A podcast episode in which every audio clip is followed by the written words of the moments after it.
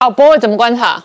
啊，我认为哈，我们先看一下这三个人，其实这次不是第一次放在一起。嗯，在二零一四年太阳花的时候，立法院长王金平带着这个关公请他解决这个问题的郭台铭，嗯，然后以及得利者柯文哲，所以某种程度来讲，柯文哲对他们两位，对前面两位来讲是，呃，可能还是有阶级的看法，就觉得嗯。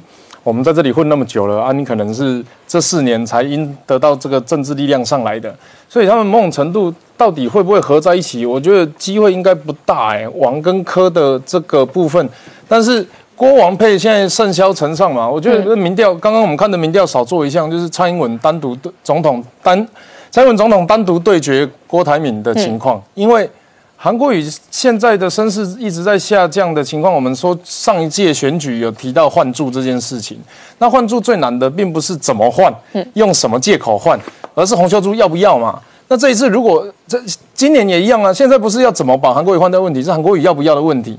对韩国瑜来讲，他是迫不及待想要回台北，因为他的这个高雄住所放在左营高铁旁边，显见对高雄毫无感情嘛。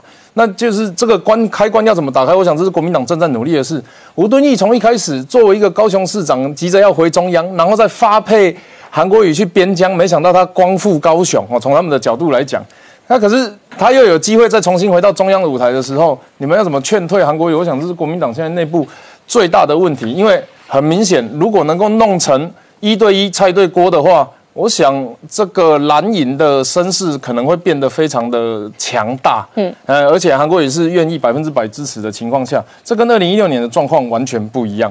柯文哲最近炮火全开在打蔡英文，我有时候真的是很好奇哦，那 那中心思想到底是想要往哪一个方向？去他到底是在帮蔡英文拿蓝营的票？还是在帮蓝营打蔡英文的声势。嗯，我想这件事情，呃，就是柯文哲现在对我们来讲，他的不，我我对他最不能理解的事情就是，你要么是蓝的，要么是绿的啊。你如果蓝绿一样烂，你也不能当空气呀。嗯，我们不知道你的政治中心思想到底是什么。你的为人民好，这个对我们来讲是好。中国人在台湾说为人民好是和平，呃，是两岸统一。中国国民党在台湾说为人民好是和平协议，嗯，那我们相对独派的来讲说为台湾好是这个要保护台湾远离中国，珍惜生命，注意安全，啊，那你的这个柯文哲说为人民好到底是哪一个人的？这里面有这么多的人嘛？所以，我他的行为我都我我在讲，就像我们去餐厅点菜，他说，哎，师傅，你可不可以告诉我有什么菜？比如说，呃，婚姻平权有没有？他说，嗯嗯，然后东东奥证明，嗯。然后再问他这个劳资的问题啊，这个老板有不表态的权利啊，这样子我怎么知道点什么菜？啊，不然简单一点，你你无菜无菜单料理，你是中式料理还是台式料理？你是国民料理还是民进料理？他说哦，我的料理中心价值很简单，叫民主、自由、多元、开放。我还是不知道点什么菜啊。所以他的问题就是，当你在倡导蓝绿一样烂，然后你很认真做事情的时候，你要告诉我你的价值是什么？这是我对柯文哲以及台民党两个同时的这个最大的问号之一啊。那我问你，你为什么投入台中的地方区域立委的选举，然后去 PK 严宽恒？为什么挑严宽恒？我的想法很简单，去到这个地方，我会很快的成为在地人，而且我们 我我我跟民进党要一个幕僚，我说，哎，你们可不可以有这个在地论述研究？我要做政策研究。然后这个时候旁边就有阿北跑过来说，这个。这个没有票，我说这不是有没有票问题，是我们要不要做的问题。那比较幽默的事情是我可能我真的是想要去做政策跟这个在地议题的功课，可是我不知道 我会不会。反正呢，概念是这样子啊。跟严宽，如果他们说他的体力很好，那我们来比赛跑嘛。如果说他智商很高，不然我们来比读政策嘛。嗯，就大家如果觉得除了他的家大业大之外，我有什么比他还要差的，你可以投给他。嗯，但是我相信作为一个。这个全国性的人才，嗯，来到这个地方给选民多一个选择，我想这是民主自由的这个时代以及政治一个蛮好的示范啊，也可以让大家这个参观比较。那我问你哦，民党是主动找上你，然后挑上严宽恒这一个选区吗？一开始是这个卓龙太找你吗？没有没有没有没有，跟平常就是比如说我跟议长，我们那个民党的议长康玉成，就是会参叙嘛。好。那那个时候就在聊说啊，那你怎么办呢？啊，你有人气，你不能退啊，你要想办法继续。叫你去选举。对对，要叫我继续选立委。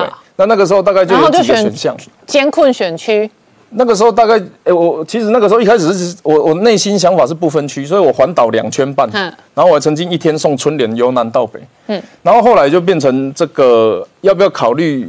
合作，嗯，那我的前提是要维持自己的主体性。我如果在高雄选，以我自己的地方实力，只要蓝绿都在，这个没有机会嘛。嗯，我也没有要人家退或者是干嘛礼让什么的，从来没有谈过这些事情。嗯，只有说那有没有那个比较艰困的地方，我们自己来挑战。作为一个比较小的部队，我们应该担任的是这个刺客，嗯，或者是掩护，或者是我不知道补给之类的，为了台湾人政府最大化来努力啊。嗯，那严宽仁的状况是，我跟大家解释一下派系哦，它有红黑两派，红的我们说叫农渔水利会系统，嗯，黑的我们叫地下经济，就不用缴发票、不用付税金的这种，包含宗教、包含等等。那一个是合法的寡占市场，一个是坦白讲是非法的市场。那这些东西过去多年以来没有办法解决。那你是不是要有一个先让他至少有六十分的一个机会，然后我们再来讲社会如何公平正义？现在台湾最大问题就是明明就还有这些地方的存在，然后我们一天到晚又要把道德值拉到一百分，嗯，那造成这个不管是本土阵营或者是这个在野的新小呃第三势力政党的声势来下跌，嗯，我想这个都是对台湾社会的进程。非常可惜的事情，我还是要强调一点。嗯，既然是政治，政治是一种专业，我不会去教这个举随便举例，我不会教馆长深蹲膝盖要几角度几度。那也请大家要尊重这个政治人物的政策专业。我知道大家都会有政治利益的盘算，可是我们没有，我们很我们的初心很简单。瓜吉说他是民主开箱，我这一趟就叫民主翻箱啊。好，OK，那所以卓龙泰找你。然后去这一个着重艰困选区的开拓，然后就挑上了严宽恒对决的这一区。是卓荣泰跟陈毅起谈，是我们两党两党两党主席谈的。好，所以卓荣泰有去整合小党，那激进党是卓荣泰整合的小党之一。之一。然后激进党的成员也是卓荣泰布局这一次二零二零大选的其中一个选项。嗯，合作的选项，合作的选项，这个就是整合嘛，这个其实跟并购也是一样的概念嘛。我不认为是并购，我们的主体性很强。好，你主体性很强。